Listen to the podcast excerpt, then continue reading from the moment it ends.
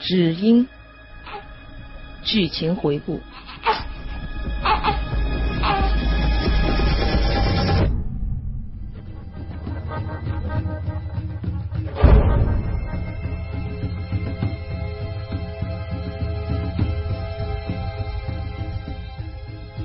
找到了岳文英，可他一口咬定，自己在给黄之接生的时候，黄之只生下了一个只婴。欢迎你收听第十四集。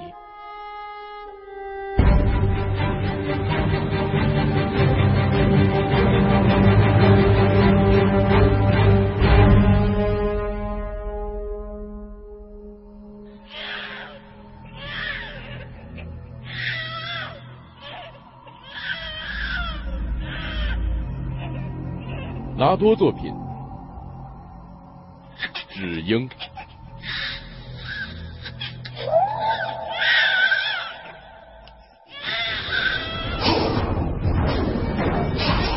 本故事由季达章播讲。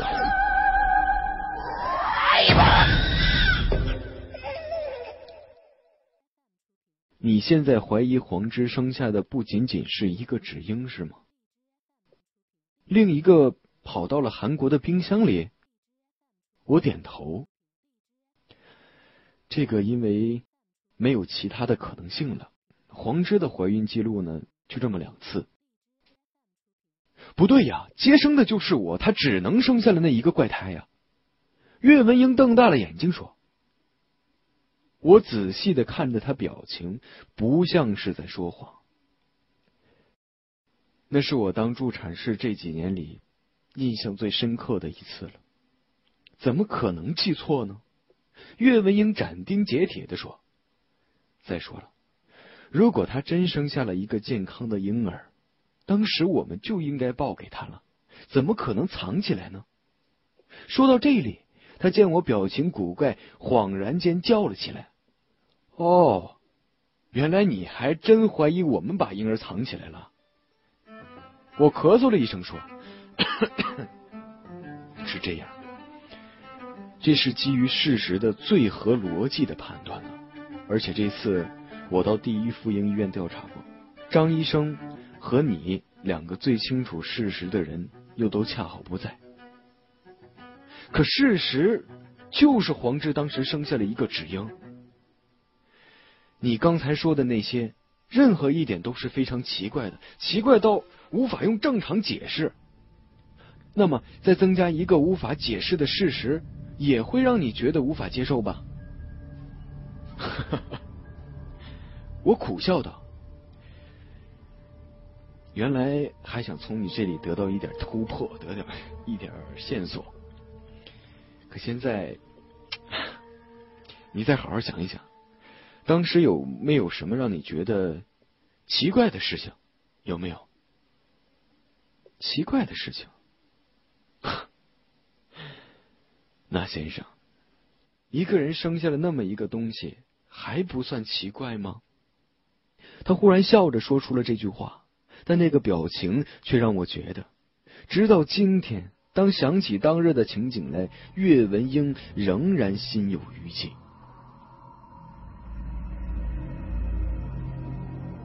不过现在回想起来，倒是还是真有一些事情不寻常。当时在场的人都已经愣神了，一些小的细节呢也就忽略过去了。哦。你仔细说一说，都有些什么？我情不自禁的站直了身子。是胎衣，胎衣，对，就是在胎儿形成前保护胎儿的一层膜，就像蛋壳一样，不过是软的。一般胎儿在出生之后，要等胎衣再脱落出来，产妇才算安全的。有一种药叫做。胎保药就是用胎衣做成的，很补的这个药。但是，只婴的胎衣呢，却比普通的正常胎儿该有的胎衣更大一些。我眼睛一亮，说道：“你说的大一些，是不是就像双黄蛋要比一个黄的蛋大一些呢？”岳文英点头。对于这样一个芷英来说，当时产下的胎衣太大了点对，还有一件事是，我一直觉得是我的错觉，我我觉得黄芝的肚子比她刚进医院的时候要小了一点什么？小了一点我的眼睛开始不由自主的轻跳起来，这信息在预示着什么鬼东西呢？我眼前翻来覆去的想着，要不是听你刚才说的那些事情，我都不敢把自己的感觉告诉给你，因为这根本就是不可能的事情。我一直觉得我多心了，但现在看起来，这件事情太妖了，太妖了。我听着岳文英连着说了两个“妖”字，不禁哆嗦了一下。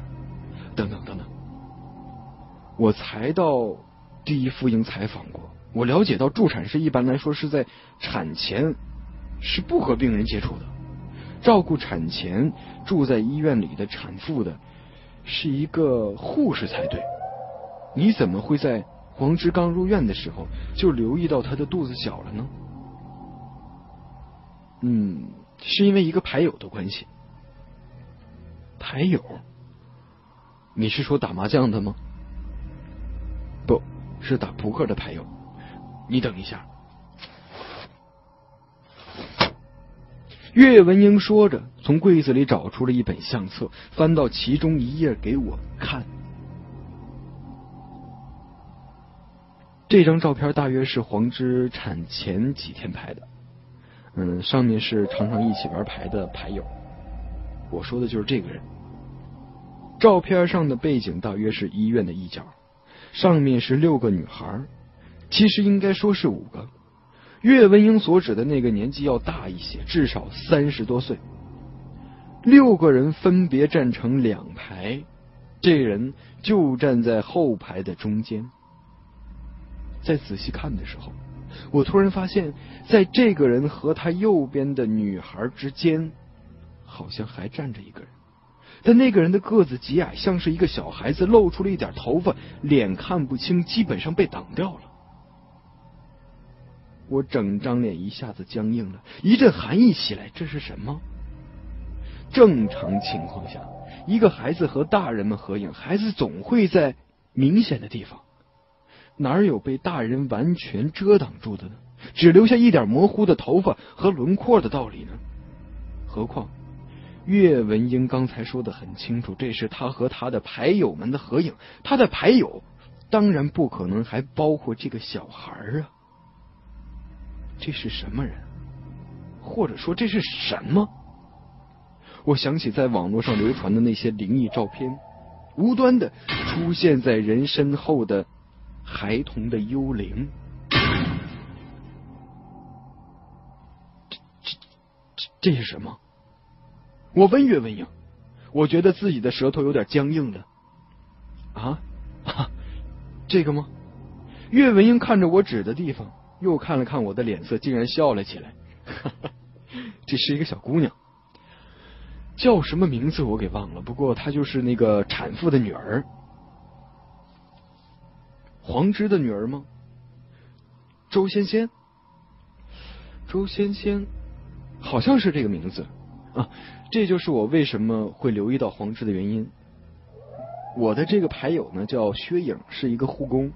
当时在照顾和黄芝同一个病房的另一个产妇周仙仙，这个小姑娘呢很孤僻，不怎么和大人说话，但和我这个朋友吧，嗯，却相处的很好，很亲。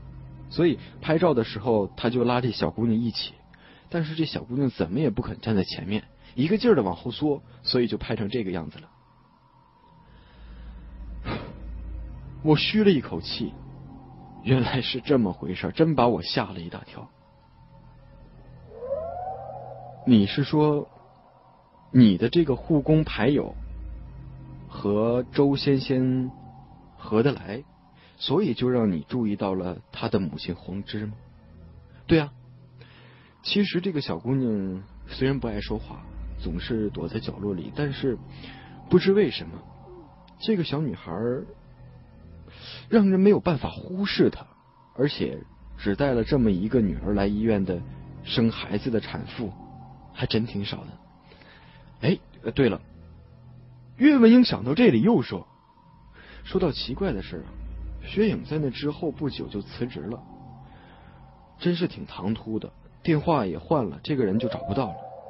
他之前和小女孩走得很近，我看那小女孩对他简直比他的亲娘还要亲，所以呢，也算是和黄之有一些关系的奇怪之处吧。”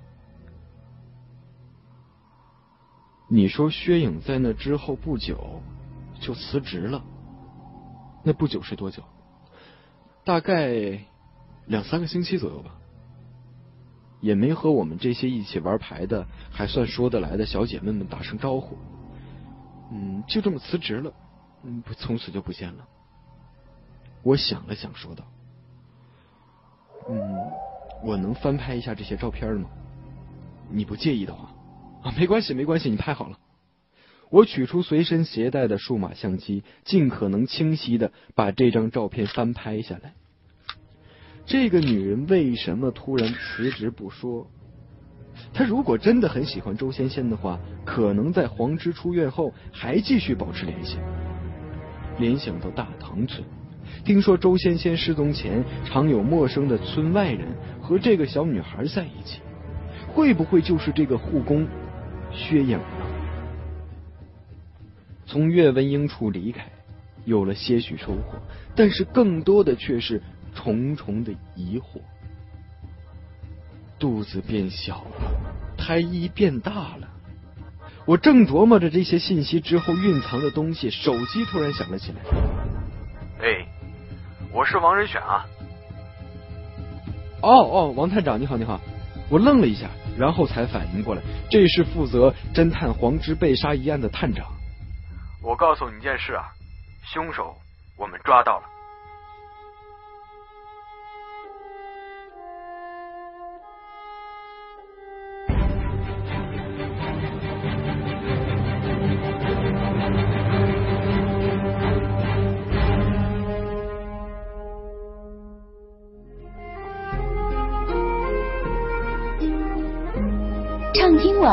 有时候聆听也是一种力量。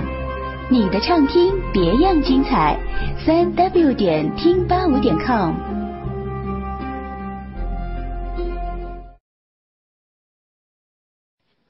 凶手这么快就抓到了，他是谁呀？人呢？哎，他为什么要杀黄之啊？在得知凶手归案之后。我第一时间赶到了警局，当面向探长了解情况。我问出这些话的身份，并不仅仅是第一现场的目击证人，更是一名记者。那天鬼子堂写完报道之后，主任宗尔得知我是发现死者的第一个人，并且和死者有着这种关系，就立刻命令我在这个案子告破之后，写一个长篇的通讯。鬼字堂听了以后是老大的不乐意了，因为这种长篇的通讯，摆明了就是能拿到高额奖金的。但也没法子，我的条件得天独厚，要是勤快一点，鬼字堂连第一篇报道那点油水也甭想捞到。可是探长在听了我的话之后，却古怪的笑了笑，摇了摇头，哈哈哈。那记者啊，咱们呢，先不忙说凶手的事儿啊啊，那还有什么事比这更重要的吗？我奇怪的问。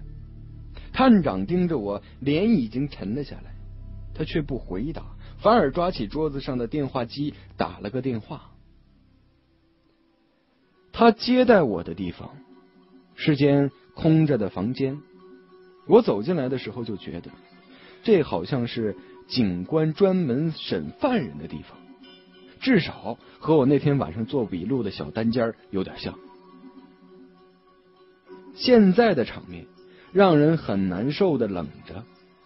我刚想开口说些什么，门却推开了，一个青年的警官走了进来。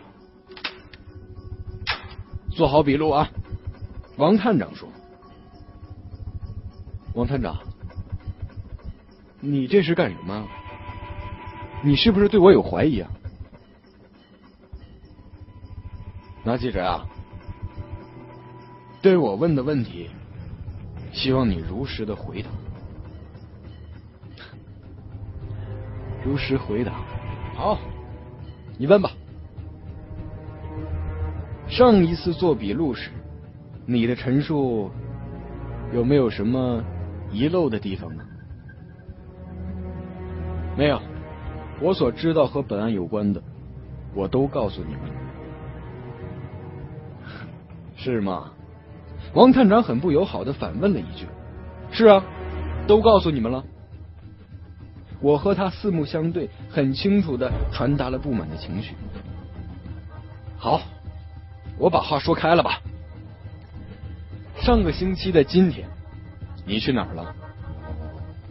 上个星期的今天，王探长见我有些迟疑，又说：“需要我提醒你一下吗？那天的上午你不在上海吧？”哦，我去大塘村了。看样子他已经什么都知道了，没有什么好抵赖的，恐怕是在我和何西离开大塘村之后，又有当地的或者上海的警察去调查才得知的。去干什么了？了解些情况啊！我心里在想，明明你什么都知道了，你干嘛还问我这些呀？在黄之死之后。你跑到大塘村冒充警察去问这去问那，你还敢说没向警方隐瞒什么吗？我我没冒充警察，和我一起去的是是合法一对吗？他是法医，和有资格侦破此案的刑警那是两回事还有。前天，他通过杨浦区的一个户警调查一名前第一妇婴的助产士，又是为什么？是不是和本案有关系？这些天来，何法医对黄芝的尸体表现出了超乎寻常的热情。就他递交给我的尸检报告来看，我完全弄不清楚他这种热情是因何而起的。王探长，我觉得您不必问我这些。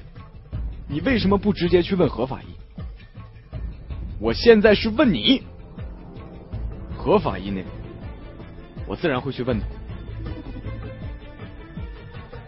我看王探长的后半句底气明显的不足，心里知道何西的法医身份并不那么简单，他可没办法像审我一样审何西，甚至可能在何西那里碰了软钉子，把火撒到我的身上来。对。的确有关系，的确和黄之有关系，但并不是我在第一次做笔录的时候既隐瞒了不说，而是有一些事情我是在黄之死之后我才知道的。好，那你为什么不把新情况直接告诉给警方，而选择私自调查呢？王探长气势汹汹的质问我。王探长，首先这些事情。虽然和黄之有关系，但我不确定是不是和他的死有关系。其次，我想就算我告诉您了，我跟您说了，你也不一定当回事，甚至你会觉得我是一个神经病。我怎么判断那是我的事情？那么现在，你全部都给我说出来，不要让我发现你，你再有什么隐瞒的。我耸了耸肩。从河西告诉我韩国冰箱死因开始说起，一直到今天拜访岳文英，包括我自己的一些想法，全部都说了出来。在我说到一半的时候，那个负责笔录的年轻警察就时不时的抬起头，用异样的眼神看着我，而王探长的脸上也不以为然的表情越来越浓重，有好几次我看他都想出声打断我。哈哈哈哈你太荒谬了！你太荒谬了！等我说完了，王探长瞪着我说：“你以为我是傻瓜吗？啊？你以为还是我妄想啊？会相信你说的这些吗？”王探长，不管你是否相信我所说的，你都可以去调查。而我的那些判断，你就当我是妄想好了，当我是放屁好了。或许你可以有一些更合理的推断。事实上，我也很想得出那些不夸张的结论来。探长依然摇着头说：“我当然会去调查，但我不得不说，那记者，你的想象力真是太丰富了。你觉得我们生活在一个什么样的世界？王探长，您觉得我们生活在一个什么样的世界上？”